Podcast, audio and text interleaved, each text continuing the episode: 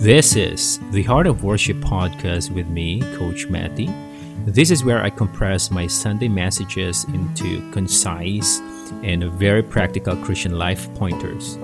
I believe that our life is a long journey of ups and downs, and my hope and prayer is that we always come back to the heart of worship every time we found ourselves hitting back the wall. Thank you and enjoy this episode.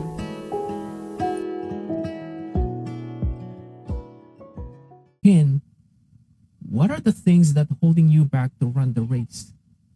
Maybe it could be your past, yung mga nakaraan mo na mga experiences.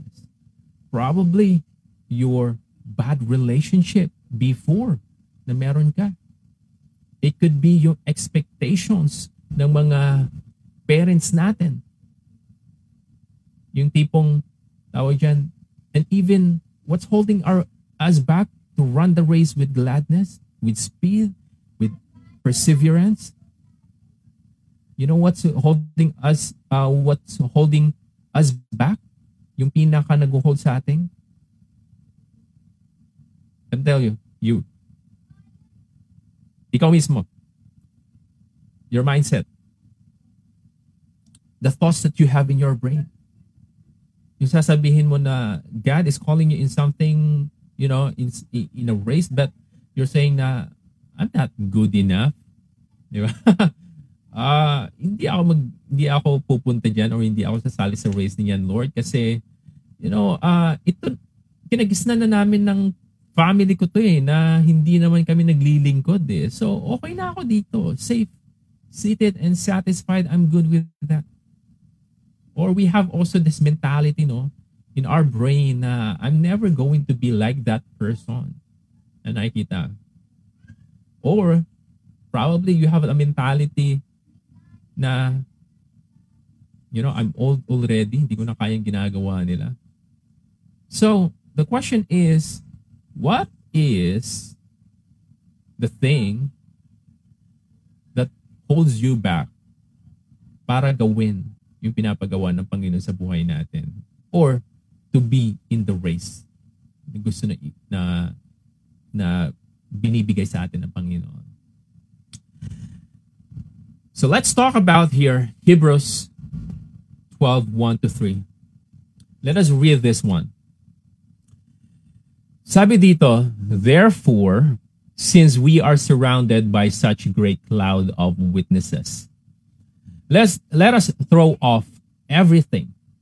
Let us throw off everything that hinders and the sin that so easily entangles and let us run with perseverance the race marked out for us, fixing our eyes on Jesus, the pioneer and perfecter of faith.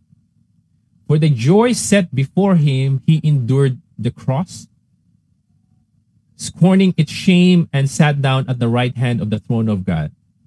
Consider him who endured such opposition from sinners so that you will not grow weary and lose heart. Such a great verse, no, or passage to remind us about our race in life. So let's talk about how can we throw off all those hindrances muna. Let's focus more on the verse 1 muna, okay? So in this whole series, this tawag dyan, in this whole month, no, I believe uh, our, our speakers, our uh, preachers will talk about more detail about fixing our eyes on Jesus and so on and so forth. No, probably Pastor Alex will talk about that next Sunday. But today, what I wanted to talk first is the verse one. What is the verse one? Again, let us read that. Therefore, we are, uh, therefore, since we are surrounded by such great cloud of witnesses, let us throw off everything that hinders and the sin that so easily entangles and let us run with perseverance the race mark for us. Mga kapatid, listen to this. Okay. Listen to this. This is a very important thing to say, no? Uh, and this is my, tawag dyan, uh, my, I think the revelation that God has given to me, that I think the chronological order of the verses is not was not an accident to give us the advice of how we run the race uh you know with with success and with gladness with with perseverance. I think it's not an accident that the verse 1 is ahead of verse 2 you get what i mean what i mean is it's not an accident na dapat daw you cannot fix your eyes on Jesus now unless there's something holding you back. Do you agree on that verse? It means that you it's hard to do the verse 2. Okay? Hear me on this. It's hard to do the verse 2 unless you have done the verse 1. Okay? What I mean with that is ibig sabihin before you can focus your eyes totally in Jesus vividly, so so laser focus, so good and so clear, is that kailangan mo munang hubarin, mga kapatid. Kailangan mo munang tanggalin yung mga bagay na nagho-hold sa iyo sa race na yan. It means, in the Bible says, sabi sa Bible, di ba, na before you offer your sacrifices into the altar, go back first to your brothers that you had a conflict and make peace with that brother first before you offer. And after you make peace with your brother, go back and offer your sacrifices to the Lord. And that is also a correlation to this, you know, to the meaning of this scripture verse na ating dinidiscuss ngayon. What does it mean is, alam mo, bago ka makapaglingkod sa Panginoon, ng, uh, ang tawag dyan, with gladness, with perseverance, ng tuloy-tuloy, alam mo, dapat muna, ayusin mo muna yung relationship mo doon sa kapatid mo na may masama kang loob eh. Kailangan mo munang ayusin yung relationship mo doon sa asawa mo eh. Bago ka tumayo dyan sa harapan eh. Para mag-preach eh. Would you agree? Alam mo, bago ka makakapag sinasabi dito na before you can fix your eyes on Jesus, you have to throw off all the anger, all the guilt na meron ka. Di ba? So, mga kapatid, if we are honest right now, if you are honest right now with yourself, ano yung bagay na kailangan mong tanggalin, mga kapatid? Or alisin sa buhay mo ngayon para makatakbo ka ng dire-diretso at makatakbo ka ng magaan? What are those things? If you're honest right now, o wag mo nang sigurong isulat dyan sa comment section na yan, no? Kasi baka yung ma-stumble pa yung mga ibang tao, no? Uh, sabihin mo na sa sarili mo, be honest. Ano ba? Yung mga bagay na kailangan mong tanggalin para makapaglingkod ka sa Panginoon ng dire-diretso. Because sometimes it's hard to offer uh, yung pinip, alam mo yung kinakanta natin kanina, di ba? Na Lord, I offer to you my life oh, hindi pa, ano ba yun? Iba palang kanta yun, Lord, I offer. Ano ba yan? This is my desire, no? Uh, Lord, I give you my heart. I give you my soul. Sometimes, it's just a lip service. Di ba? It's only a lip service. But really, by your heart, in your life, I don't think that we can do that. We, that we can really say it, you know, with wholeheartedly. Kasi minsan, Sas, alam mo yon kinakata, Lord, I give you my heart. Pero alam mo, kakagawa mo lang ng kasalanan kanina. Di ba? Lord, I offer to you my life. Tapos para meron ka pang, alam, kinikim-kim na sama ng loob sa, sa, it could be sa, sa kaibigan mo, sa kamag-anak mo, or doon sa pinagkakautangan mo, di ba? So may mga ganun tayo mga situation, no? So mga kapatid, if you are honest right now, what are those things that hinders you for you to be able to run the race with gladness? It could be, again, sabi ko, it could be your anger. It could be your guilt.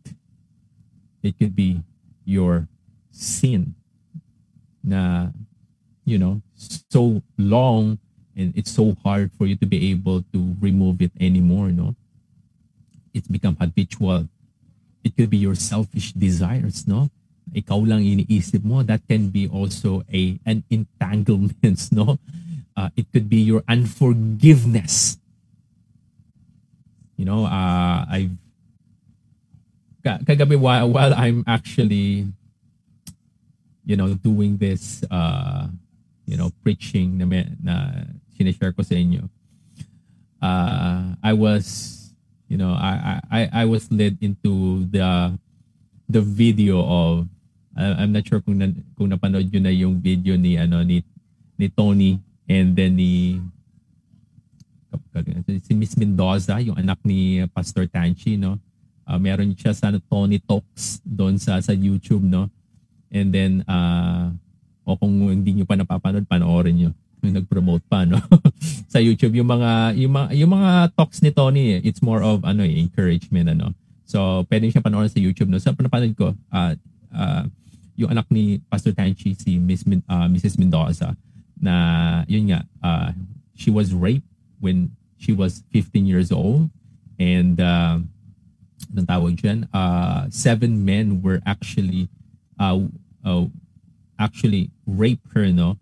And uh, yung kwento pala doon, no, minsan yung na-highlight lang kay, kay, yung kay ano, yung anak ni Pastor Tanchi. Actually, sabi niya pala, yung dalawa niya pang kaibigan pala na papasok dun sa bahay is na-rape din. No? Minsan yung na-highlight lang yung sa kanya lang, no? Pero pala, uh, there were three women that were abused during that day din pala, no?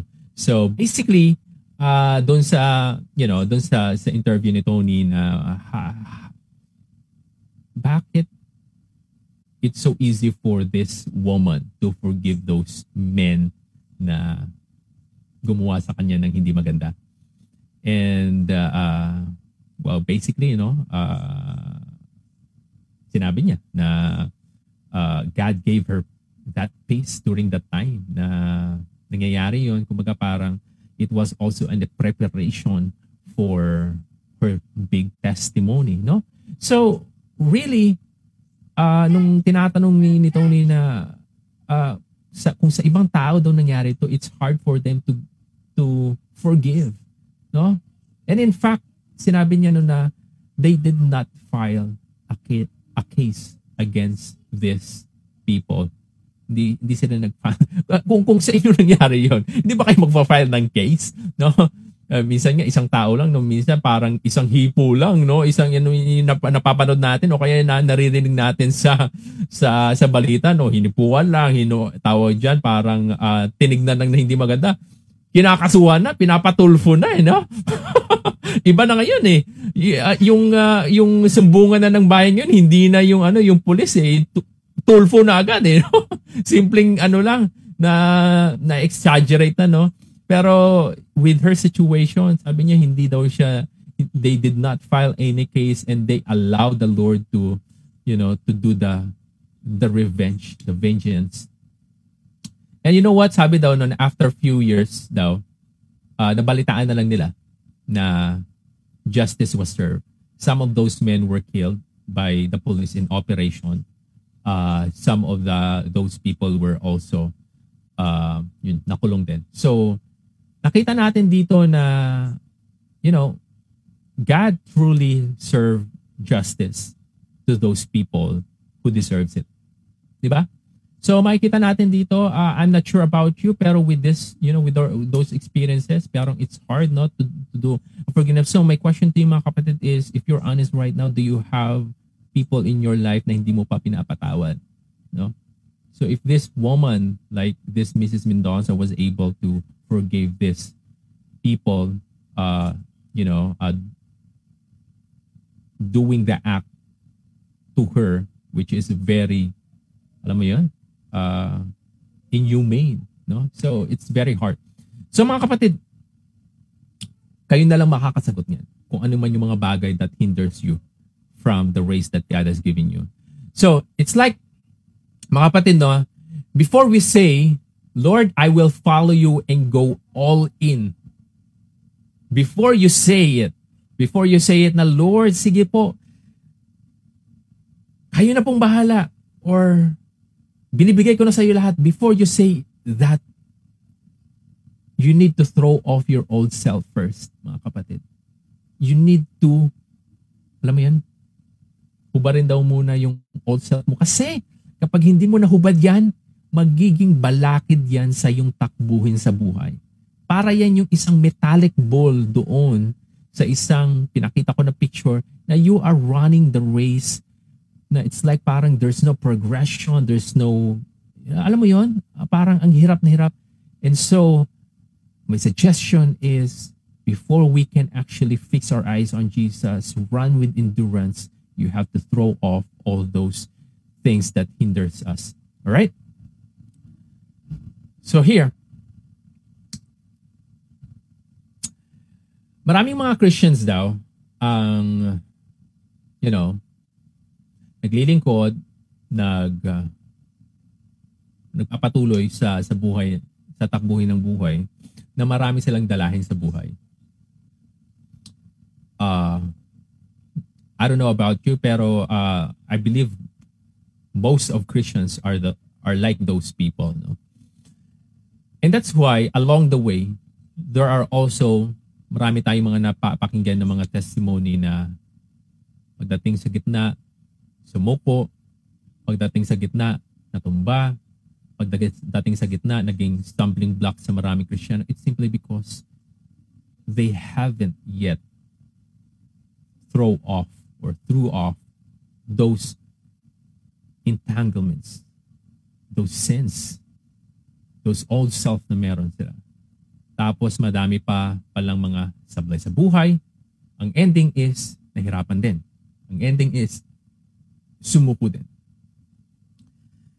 So mga kapatid, what I'm going to share with you is four things why you need to throw off all those hindrances na meron ka. And at the end of this, I pray na we'll be able to surrender everything to God.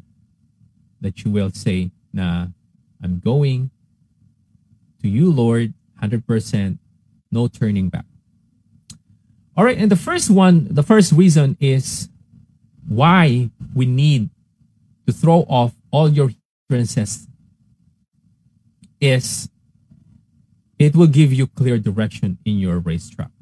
Bakit kailangan mong tanggalin or hubarin yung mga hindrances na meron yan? Because if you throw it off, it will give you clear direction in your racetrack. Again, sinabi ko kanina, fixing your eyes on Jesus will be easy. Fixing our eyes on Jesus, serving the Lord with gladness and endurance will become more natural, will become more easy and simple if you give up your old sinful habits, if you forgive those people, those friends that has hurt you, di ba? You, fixing our eyes on Jesus will have a better and clear direction if you surrender your selfish desires first to the Lord, di ba? You'll have a better direction also if uh, if you surrender uh, if you throw off all the those entanglements, you'll have a better direction if you don't care about what other people are telling about you. So basically, mga kapatid na no, if you throw off all those hindrances, those weights na meron ka, it's like what we call yung spiritual detoxification. What is spiritual detoxification? It's like parang sa buhay natin, sino ba nandito nag-ano na, nag, uh, nag-detox ng katawan mo? It could be, uh, uh, meron kang iniinom, no, na pampapayat. or eh, hindi, uh, actually yung the natural way of detoxification is basically fasting. Alam niyo ba na fasting is actually a way of natural detoxification sa ating katawan? And you know what? what I know about fasting in in science perspective, no, wag na muna natin siyang ilagay doon sa spiritual perspective. Okay? Kasi uh, even in in science, it has been it has been proven that fasting is a very helpful thing to do in a regular basis, no? Wag lang yung, yung sobrang ano no, sobrang uh, sobrang haba ng fasting yung tipong isang isang ling, isang isang buwan ka na hindi kumakain. Ah, may may kilala tayo. Alam natin na na, na nagawa yon. It was Jesus, di ba? Ilang araw siya nag-fasting? Okay, ilang araw siya nag-fasting? Pwede ba isulat mo sa comment section? How many days? Kung sino ang mag- maglalagay ng tamang sagot diyan sa comment section, bibigyan ko ng prayer. prayer, no? Sige, go ahead and, and do that, no? So that we can have an interaction. It was, how many days? 40 days and 40 nights, no? Kung ikaw kaya, kaya mo kaya yon 40 days and 40 nights na no food, no water. Uh, it's going to be a, a full tawag dyan, uh, fasting talaga. So Jesus was able to do that, no? But basically, let's go back doon sa sinasabi ko na ano, in, in science perspective, no? So in, in science, the reason why na uh, it's very helpful daw na mag-fasting tayo regularly, it could be, uh, you know, uh, once a month, uh, and then you can do that na isang araw wala kang kakainin. They, they really suggest it because it will detoxify your all the toxics. Basically, detoxify na nga, you know? Uh, it will remove all the toxics in your body talaga, no? And what will happen after is that your liver, di ba yung liver natin is the responsible to ano, basically to clean yung meron tayo dito, no? And, and that's why kapag marami tayong uh, kinakain na hindi maganda, di ba? Fatty foods, alcohols, or everything, yung liver natin yung tawag dyan nagsasuffer because uh, our liver is responsible to clean are basically yung mga toxics na yun. And then kapag hindi siya, uh, hindi na kinaya ng liver, nagkakaroon tayo ng liver failure, right? So that's reason behind it. So fasting is one of the way for us to be able to really, you know, cleanse our liver or help our liver function better, no? So in science, it means na kapag nagpa-fasting daw tayo, uh, it will, we will have a better digestion. It, we will have a better you know, uh, perspective in life because uh, alam nyo ba na yung gut natin na ito, itong yung gut natin na ito is what we call our second brain.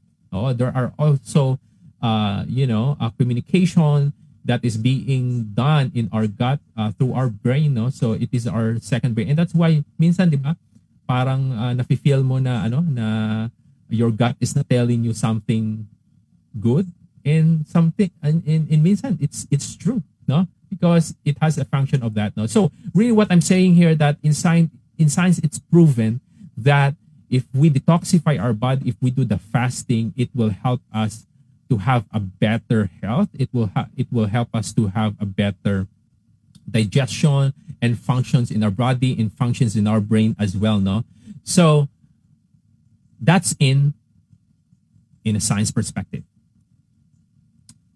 What about if we detoxify our spiritual. There are toxics in our spiritual as in our spiritual life, in an aspect of spirituality. What are those? No, it could be your sabi ko, your guilt, your selfish desires, yung yung uh, yung mga sins na meron ka na hindi mo kaya no. And so again, if we remove all those toxic, if we detoxify those things na mer na ano na, na meron tayo with our spirituality, mga kapatid, it will give you clear direction in your racetrack. That is the time that you will see God's vision for you. Yes. When you do the fasting and detoxification in your spirituality, the discernment, the vision, the voice of God will have a will be clear. Thank you for listening to our podcast today. If you like what you hear, please subscribe and share this podcast to your friends and family. Always remember, be a channel of blessings.